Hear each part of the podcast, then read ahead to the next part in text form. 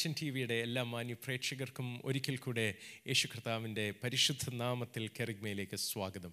ഒരു പുതിയ വർഷത്തിന്റെ ആരംഭം കൂടെ കാണുവാൻ ദൈവം നമ്മൾക്ക് കൃപ ചെയ്തുവല്ലോ. എല്ലാ പ്രേക്ഷകർക്കും എന്റെ ഹൃദയം നിറഞ്ഞ പുതുവത്സരാശംസകൾ നേരുന്നു. ഈ അവസരം തന്ന പവർ വിഷൻ ടി വിക്ക് എന്റെ ഹൃദയം നിറഞ്ഞ നന്ദി ഞാൻ രേഖപ്പെടുത്തുന്നു. പവർ വിഷൻ ടി വിയുടെ എല്ലാ പ്രവർത്തനങ്ങളെയും ദൈവം ധാരാളമായി അനുഗ്രഹിക്കട്ടെ എന്ന് ആത്മാർത്ഥമായും പ്രാർത്ഥിക്കുന്നു. ഈ വർഷാരംഭത്തിൽ നിങ്ങളോട് എനിക്ക് പങ്കുവെക്കാനുള്ളത് കഴിഞ്ഞ ആഴ്ചയിൽ ചിന്തിച്ചുകൊണ്ടിരുന്ന ആ ആശയത്തോട് ചേർന്നാണെങ്കിലും വ്യത്യസ്തമായ ഒരു വേദഭാഗത്തിൽ നിന്നാണ് ഇന്ന് നമ്മളൊരു ചെറിയൊരു ഡിറ്റോർ എടുക്കുകയാണ്. യോഹന്നാന്റെ സുവിശേഷം പതിനൊന്നാം അധ്യായത്തിൽ നിന്നാണ് നമ്മളിന്ന് ധ്യാനിക്കാനായി പോകുന്നത്. യോഹന്നാന്റെ സുവിശേഷം പതിനൊന്നാം അധ്യായം. അതിന്റെ നാല് അഞ്ച് ആറ് വാക്യങ്ങൾ. ഞാൻ നിങ്ങൾക്കായി അത് വായിക്കട്ടെ. യേശു അത് കേട്ടിട്ട് ഈ ദീനം മരണത്തിനായിട്ടല്ല ദൈവപുത്രൻ മഹത്വപ്പെടേണ്ടതിന് ദൈവത്തിന്റെ മഹത്വത്തിനായിട്ടത്രേ എന്ന് പറഞ്ഞു. യേശു മാർത്തയെയും അവളുടെ സഹോദരിയെയും ലാസറിനെയും സ്നേഹിച്ചു. എന്നിട്ടും അവൻ ദീനമായി കിടക്കുന്നു എന്ന് കേട്ടാറേ. താൻ അന്ന് ഇരുന്ന സ്ഥലത്ത് രണ്ട് ദിവസം പാർത്തു. പതിനൊന്നാം അധ്യായം ആരംഭിക്കുന്നത് യേശുവിനോട് മാർത്തയും മറിയയും അയക്കുന്ന ഒരു സന്ദേശത്തോടെയാണ്. താൻ സ്നേഹിക്കുന്ന തന്റെ സ്നേഹിതനായ ലാസർ ദീനമായിരിക്കുന്നു എന്ന് പറഞ്ഞാണ് വാർത്ത ചെല്ലുന്നത്.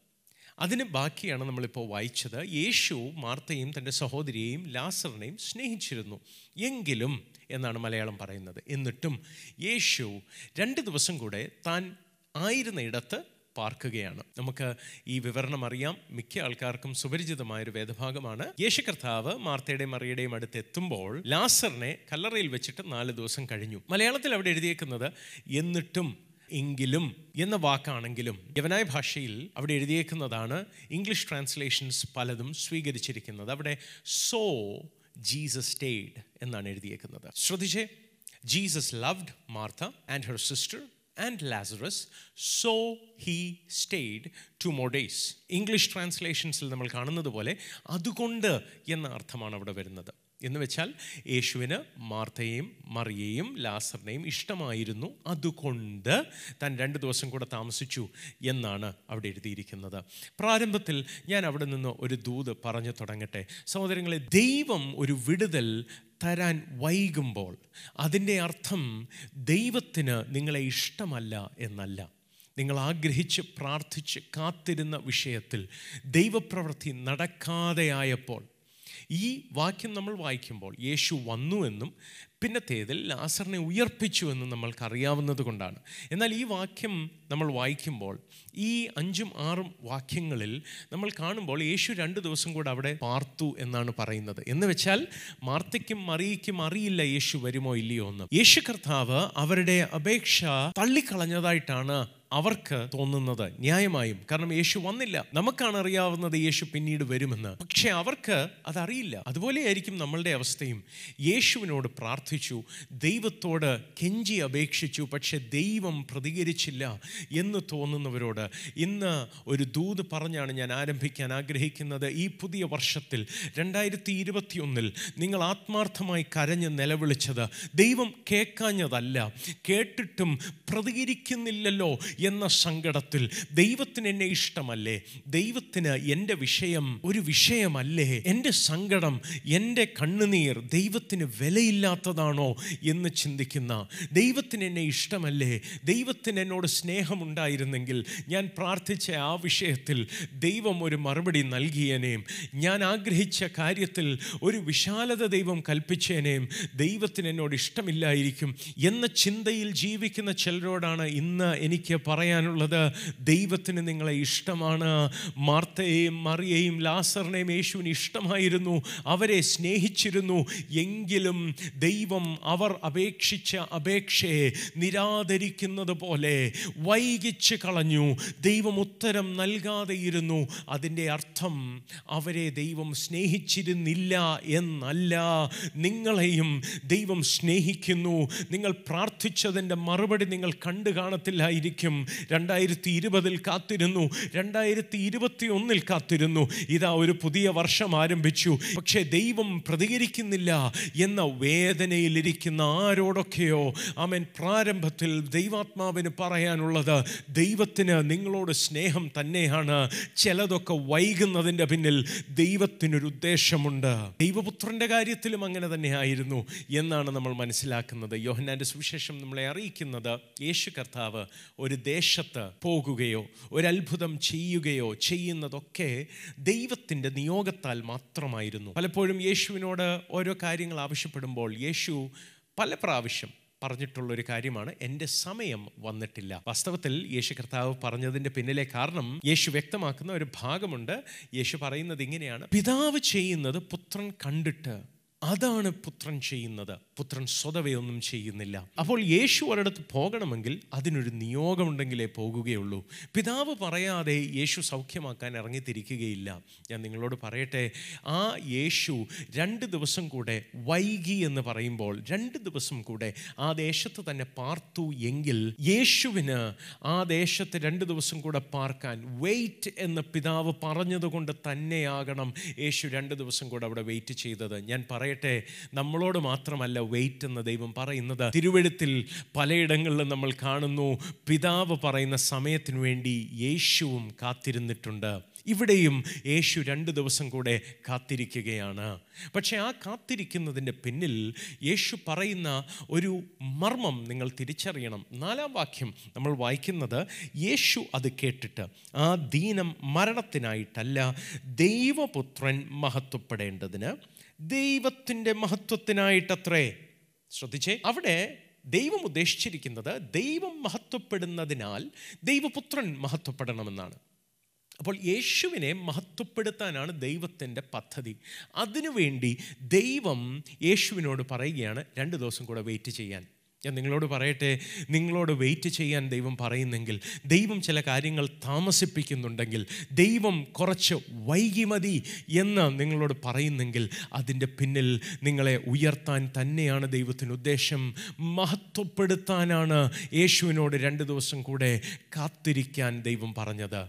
തുടർന്ന് നമ്മളവിടെ കാണുന്നത് യേശു മാർത്തയെയും അവളുടെ സഹോദരിയെയും ലാസറിനെയും സ്നേഹിച്ചു. ശ്രദ്ധിച്ചേ. ഈ അധ്യായം ആരംഭിക്കുന്നത് എങ്ങനെയാണെന്ന് ഒന്ന് ശ്രദ്ധിക്കണം. മറിയയുടെയും അവളുടെ സഹോദരി മാർത്തയുടെയും ഗ്രാമമായ ബഥാന്യയിലെ ലാസർ എന്ന ഒരുത്തൻ ദീനമായി കിടന്നു. അവിടെ പറയുന്നത് മാർത്തയുടെ ഗ്രാമമെന്നല്ല പറയുന്നത് മറിയയുടെയും അവളുടെ സഹോദരി മാർത്തയുടെയും ഗ്രാമമായ ബഥാന്യ. അപ്പോൾ മറിയയാണ് പ്രീ എമിനന്റായി ആദ്യം വരുന്ന പേര് മറിയയുടെ പേരാണ്. ഒന്നാം വാക്യത്തിൽ. എന്നാൽ അഞ്ചാം വാക്യം വരുമ്പോൾ യേശു മാർത്തയെയും അവളുടെ സഹോദരിയെയും എന്നാണ് പറയുന്നത്. മറിയയുടെ പേര് പോലും അവിടെ എടുക്കുന്നില്ല. മറിയയാണ് പൊതുവേ ഈ കൂട്ടത്തിൽ കുറെ കൂടെ ഫേമസ് ആയ ആൾ. ലൂക്കോസിന്റെ സുവിശേഷത്തിൽ നമ്മൾ കാണുന്നു യേശുവിന്റെ കാൽക്കലിരുന്ന് വചനം കേട്ട മറിയ. ഞാൻ അവിടെ നിന്നൊരു കാര്യം പ്രാരംഭത്തിൽ ഓർപ്പിച്ചോട്ടെ. മറിയയെ ഇഷ്ടപ്പെടുന്ന വളരെ അധികം ആൾക്കാരുണ്ട്. മറിയ ഒരു സെലിബ്രിറ്റിയാണ് പലരുടെയും ഹൃദയത്തിൽ. മാർത്തയെ അവതരിപ്പിച്ചിട്ടുള്ളത് പൊതുവെ ഒരു ശകലം നെഗറ്റീവായ ഒരു വെളിച്ചത്തിലാണ്. എന്നാൽ ഇവിടെ നമ്മൾ കാണുന്നത് യേശു മാർത്തയും തന്റെ സഹോദരിയും ലാസറിനെയും സ്നേഹിച്ചു എന്നാണ് പറയുന്നത്. ഈ അധ്യായത്തിൽ തന്നെ നമ്മൾ താഴോട്ട് വായിക്കുമ്പോഴും നമ്മൾ കാണുന്നു യേശു വരുന്നു എന്ന് കേട്ടിട്ട് മാർത്ത യേശുവിനെ എതിരേൽപ്പാൻ ഓടിച്ചെല്ലുന്നു. അന്നേരം അവിടെ പറയുന്നത് ഇരുപതാം വാക്യം യേശു വരുന്നു എന്ന് കേട്ടിട്ട് മാർത്ത അവനെ എതിരേൽപ്പാൻ ചെന്നു. മറിയയോ വീട്ടിൽ ഇരുന്നു. മാർത്ത യേശുവിനോട് കർത്താവെ നീ ഇവിടെ ഉണ്ടായിരുന്നു എങ്കിൽ എന്റെ സഹോദരൻ മരിക്കയില്ലായിരുന്നു. ശ്രദ്ധിച്ച് യേശുവിനെ എതിരേൽക്കാൻ വേണ്ടി ഓടിച്ചെല്ലുന്ന മാർത്ത. പക്ഷേ അവിടെ നമ്മൾ വായിക്കുന്നത് മറിയയോ വീട്ടിൽ ഇരുന്നു. എന്ന് വെച്ചാൽ യേശു വരുന്നു എന്ന് കേട്ടിട്ട് മാർത്ത ഓടിച്ചെല്ലുന്നു. മറിയ വീട്ടിൽ തന്നെയാണ് ഇരിക്കുന്നത്. മാർത്ത ഒറ്റയ്ക്കാണ് യേശുവിനെ എതിരേൽക്കാൻ ചെല്ലുന്നത്. കൂടെ ആരും ഇറങ്ങിപ്പോയതായിട്ട് നമ്മൾ വായിക്കുന്നില്ല. മാർത്ത പോകുന്നു എന്ന് കണ്ടിട്ട് അയ്യോ ഒറ്റയ്ക്ക് എങ്ങോ പോവുകയാണ് നമ്മളും കൂടെ ഒന്ന് കൂടെ ചെല്ലാം എന്ന് ആർക്കും തോന്നിയതായിട്ട് നമ്മൾ വായിക്കുന്നില്ല. എന്നാൽ താഴോട്ട് നമ്മൾ വായിക്കുമ്പോൾ നമ്മൾ കാണുന്നത് ഇരുപത്തിയെട്ടാം വാക്യത്തിൽ തന്റെ സഹോദരിയായ മറിയയെ സ്വകാര്യമായി വിളിച്ച് ഗുരു വന്നിട്ടുണ്ട് നിന്നെ വിളിക്കുന്നു എന്ന് പറഞ്ഞു. അങ്ങനെ മറിയ ഇറങ്ങിപ്പോകുന്നു യേശുവിന്റെ അടുക്കലേക്ക്.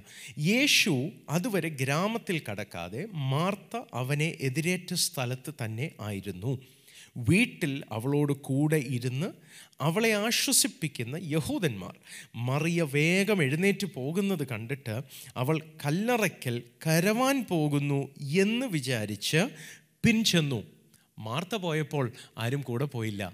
മറിയ പോയപ്പോൾ യഹൂദന്മാരെല്ലാം കൂടെ പോയി. ഒന്ന് ആലോചിച്ച് നോക്കിയേ മാർത്തയാണ് കഷ്ടപ്പെട്ടത്. മാർത്തയാണ് പരിഭവം പറഞ്ഞത്. മാർത്തയാണ് നെഗറ്റീവായ ആൾ മറിയ എന്ന് പറയുന്നത് വചനം കേൾക്കുന്ന ആൾ മറിയ എന്ന് പറയുന്നത് ആൾക്കാർ ഓർക്കുന്നയാൾ മറിയ പുറത്തേക്ക് ഓടിപ്പോയാൽ യഹൂദന്മാരെല്ലാം പുറകെ പോകും. മാർത്ത പോയാൽ ആരും കൂടെ പോകത്തില്ല. മറിയ പോലും കൂടെ പോയില്ലെന്നാണ് പറയുന്നത്. ഞാൻ നിങ്ങളോട് പറയട്ടെ ഈ അധ്യായം തുടങ്ങുമ്പോൾ തന്നെ നമ്മൾ കാണുന്നത് മറിയെ പറ്റിയുള്ള ഒരു വിവരണമാണ്. രണ്ടാം വാക്യം നിങ്ങൾക്കായി ഞാൻ വായിക്കാം.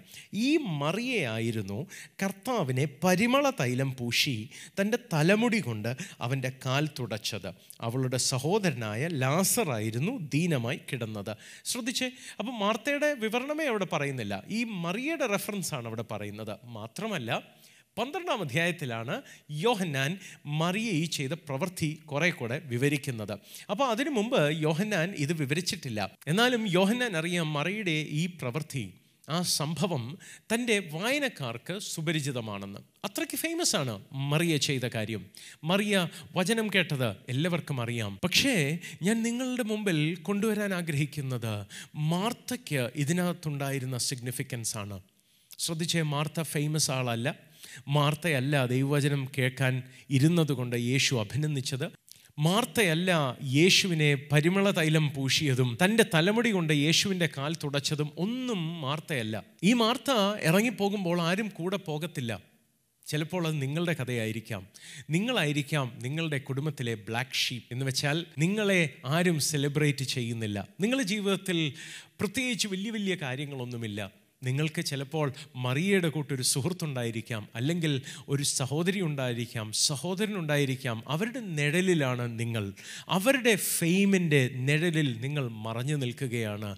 അവർ പ്രഗത്ഭരാണ് അവർ പ്രശസ്തരാണ്. അവരുടെ കാര്യങ്ങളൊക്കെ ജീവിതത്തിൽ നന്നായി പോകുന്നു. അവർ ജീവിതത്തിൽ ഉയർച്ച പ്രാപിക്കുന്നു. ആത്മീയമായും അവർക്കാണ് ഉയർച്ച സംഭവിക്കുന്നതായിട്ട് നിങ്ങൾക്ക് തോന്നുന്നത്. മറിയ യേശുവിന്റെ പാദത്തിൽ ഇരുന്നത് പോലെ അവർ ദൈവകാര്യങ്ങളിൽ ഉത്സുകരാണ്. നിങ്ങൾ സഭയിൽ ബാക്കിലായിരിക്കും ഇരിക്കുന്നത്. ഒരു പ്രവാചകൻ ചർച്ചിൽ വന്നാൽ ആദ്യം തലേ കൈവയ്ക്കുന്നത് ആ മറിയയുടെ തലയിലായിരിക്കും. മാർത്ത ബാക്ക് ഡ്രോപ്പിലാണ് പക്ഷേ ആ മാർത്തയോട് ഇന്ന് എനിക്കൊരു ദൂത് പറയാനുണ്ട്. നിങ്ങൾ അങ്ങനെ ഒരാളാണോ? നിങ്ങളോടാണ് ദൈവാത്മാവിനെ ഇന്ന് സംസാരിക്കാനുള്ളത്. നിങ്ങൾ നോക്കുമ്പോൾ നിങ്ങൾ യേശു വരുന്നു എന്ന് കേട്ട് ഇറങ്ങിപ്പോയപ്പോൾ ആരും കൂടെ വന്നില്ല. അത് മാർത്തയ്ക്ക് നോർമലായിരിക്കും കാരണം അല്ലെങ്കിലും മാർത്തയല്ലല്ലോ ഫേമസ് പക്ഷെ ഞാൻ നിങ്ങളോട് പറയട്ടെ ദൈവം ചില ഏകാന്തതകൾ അനുവദിക്കുന്നത്. ഒറ്റയ്ക്ക് ഇറങ്ങി ഓടിയപ്പോൾ ഒറ്റയ്ക്ക് ആരും കൂടെ വരാതെ മറിയ പോലും കൂട്ടിനില്ലാതെ പോകേണ്ടി വരുമ്പോൾ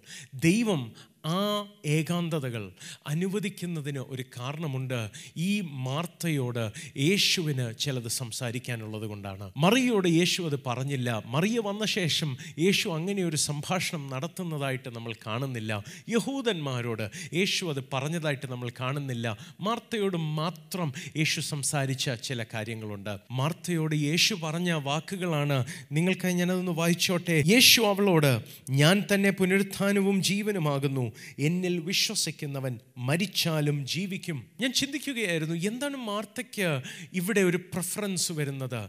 ഞാൻ നിങ്ങളോട് പറയട്ടെ മാർത്തയും മറിയയും യേശുവിനെ വന്ന് കാണുമ്പോൾ അവർ രണ്ടുപേരും ഒരുപോലെ പറയുന്ന ഒരു കാര്യമുണ്ട്. അവർ പറയുന്നത് ഗുരു നീ ഇവിടെ ഉണ്ടായിരുന്നെങ്കിൽ ലാസർ മരിക്കുകയില്ലായിരുന്നു.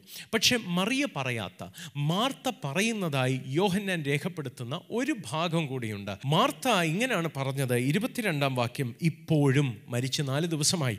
ഇപ്പോഴും നീ ദൈവത്തോട് എന്തപേക്ഷിച്ചാലും ദൈവം നിനക്ക് തരും എന്ന് ഞാൻ അറിയുന്നു എന്ന് പറഞ്ഞു. ലാസർ ഉയർക്കുമെന്ന് വലിയ ബോധ്യമുണ്ടായിട്ടൊന്നുമല്ല.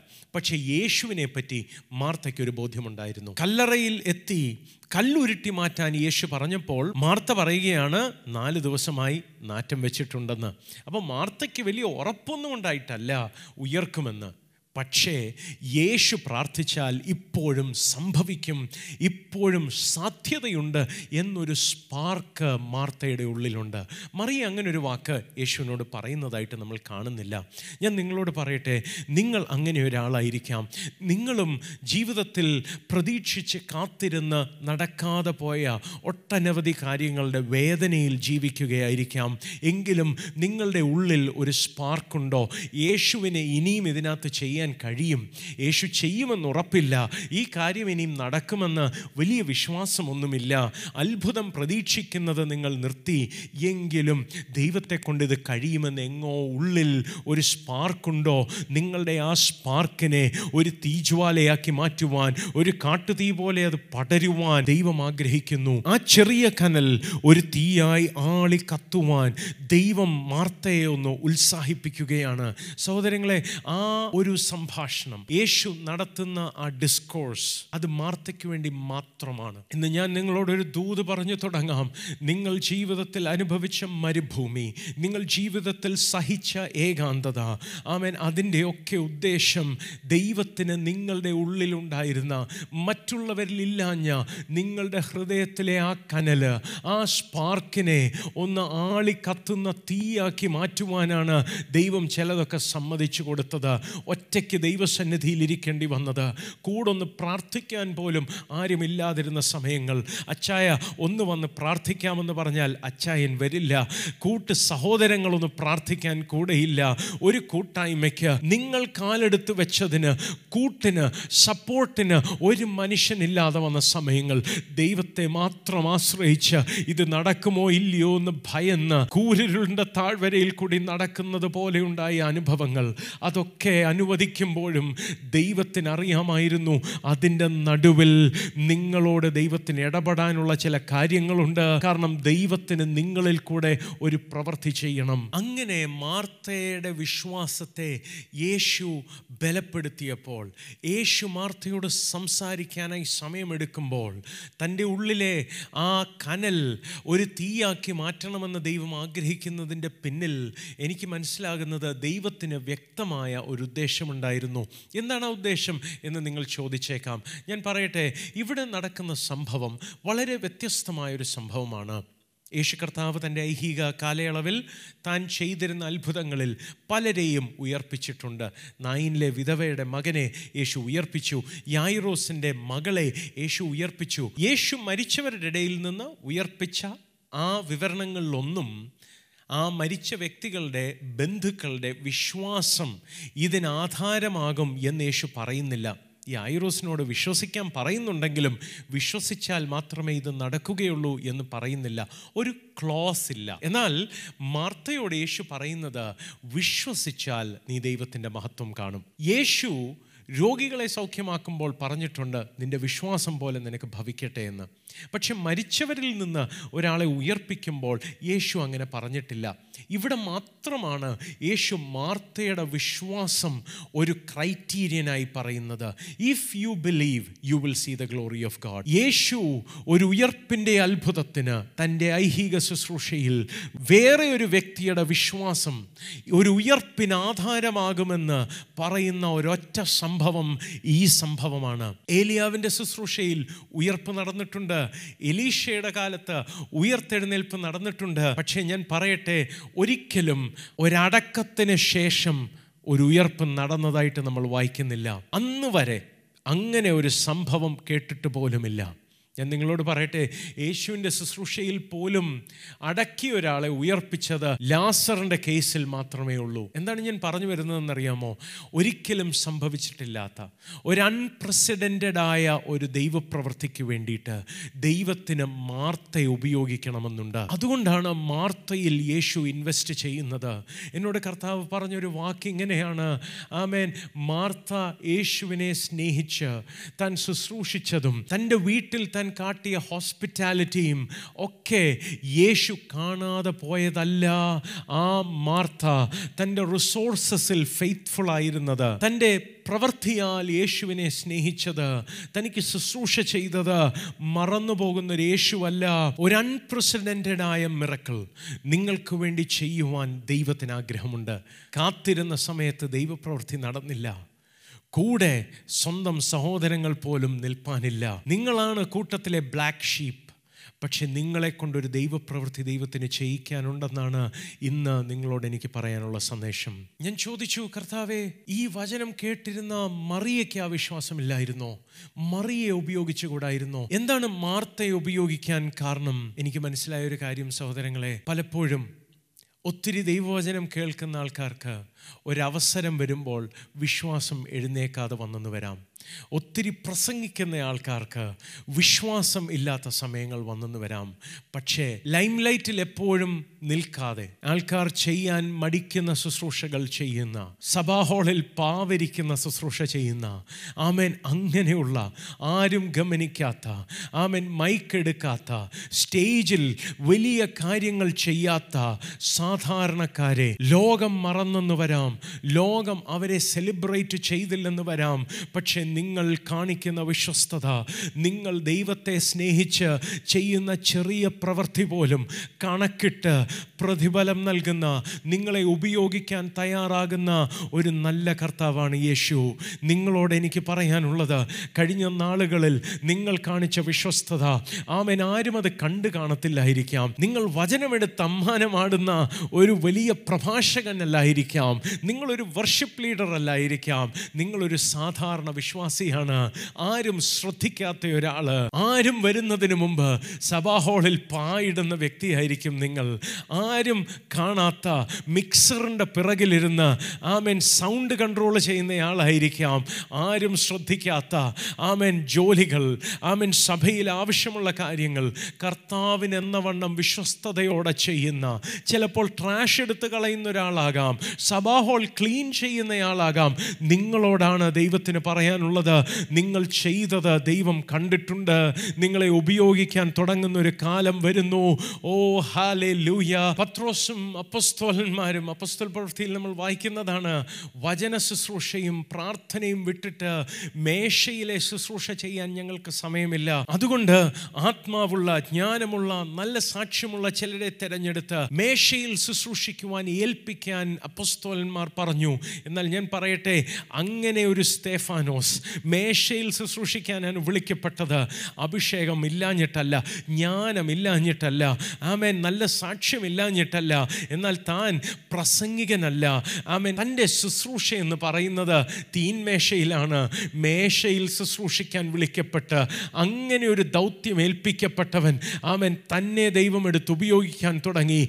തന്റെ കൈയാൽ അത്ഭുതങ്ങൾ സംഭവിക്കാൻ തുടങ്ങി. ആദ്യത്തെ രക്തസാക്ഷിയായി സ്തേഫാനോസ് മാറിയപ്പോഴും അതിൽ നിന്ന് നമ്മൾക്ക് പഠിക്കാനുള്ളത്. ആമേൻ. മേശയിൽ ശുശ്രൂഷിക്കാൻ. ആമേൻ. വലിയ ആൾക്കാരൊന്നും റെഡിയല്ലാതെ ഇരിക്കുമ്പോഴും ആമേൻ അതിൽ വിശ്വസ്തയോടെ ശുശ്രൂഷ ചെയ്യുന്നവന് അത്ഭുതങ്ങളാലും അടയാളങ്ങളാലും വീര്യപ്രവൃത്തികളാലും ഒരു ശുശ്രൂഷ കൈമാറുന്ന ദൈവത്തെ ആമേൻ നമ്മൾ അപ്പസ്തല പ്രവൃത്തിയിൽ വായിക്കുന്നു. അതുപോലെ ഞാൻ പറയട്ടെ വലിയ പണ്ഡിതരല്ല സാധാരണക്കാരി മറിയുടെ കൂട്ടല്ല സാധാരണക്കാരിയായ ആ മാർത്തയുടെ വിശ്വാസത്തെ ലാസറിനെ ഉയർപ്പിക്കുവാൻ യേശു ആധാരമാക്കിയെങ്കിൽ ഇന്ന് നിങ്ങളിൽ ചിലരോടൊരു ദൂത് ഞാൻ വിളിച്ചു പറയാം. കഴിഞ്ഞ നാളുകളിൽ വിശ്വസ്തയോടെ നിന്ന നിങ്ങൾക്ക് വേണ്ടി ഒരു ശുശ്രൂഷ ദൈവം കൈമാറുന്ന ഒരു സീസൺ ആരംഭിക്കുകയാണ്. നിങ്ങളിൽ കൂടെ അത്ഭുതങ്ങൾ ചെയ്യാനായി ദൈവം തുടങ്ങുകയാണ്. ആമേൻ. മറ്റാരും ശ്രദ്ധിച്ചില്ലെങ്കിലും മറ്റാരും കൂട്ടിനില്ലെങ്കിലും ഒറ്റപ്പെടുന്ന സമയങ്ങളിൽ പരിഭവത്തോടെ ഇരിക്കരുത് യേശുവിന്റെ കൂടെ ഇരിക്കാൻ തയ്യാറാകണം. മാർത്ത യേശുവിനോട് കൂടെ ആ ടൈം സ്പെൻഡ് ചെയ്തതുപോലെ ഈ വരുന്ന വർഷം നിങ്ങളൊരു കമ്മിറ്റ്മെന്റ് എടുക്കുമോ? ആരും എന്റെ കൂടെ പ്രാർത്ഥിക്കാനില്ലെങ്കിലും ഞാൻ ദൈവത്തിന്റെ കൂടെ ഇരിക്കാൻ തുടങ്ങും. ആരും എന്നെ സപ്പോർട്ട് ചെയ്തില്ലെങ്കിലും ഞാൻ ദൈവശബ്ദം പറയുന്നത് പോലെ നിൽക്കാൻ തുടങ്ങും. ഞാൻ പറയട്ടെ സാധാരണക്കാരെ അത്ഭുതങ്ങളിൽ ഉപയോഗിക്കുന്ന ഒരു വർഷമായി ദൈവം ഈ വർഷം മാറ്റും എന്നാണ് എന്റെ വിശ്വാസം. നിങ്ങൾ കുഞ്ഞു കാര്യങ്ങളിൽ ചെറിയ കാര്യങ്ങളിൽ കാട്ടിയ വിശ്വസ്തത. ദൈവം മറക്കുന്ന ദൈവമല്ല. എബ്രായ ലേഖനം ആറാം അധ്യായം നമ്മളെ അങ്ങനെ പഠിപ്പിക്കുന്നത്. നിങ്ങൾ ദൈവത്തിന് വേണ്ടി ചെയ്തത് മറക്കാൻ അവൻ അനീതിയുള്ള ദൈവമല്ല. ഞാൻ നിങ്ങളെ ഓർപ്പിച്ചോട്ടെ.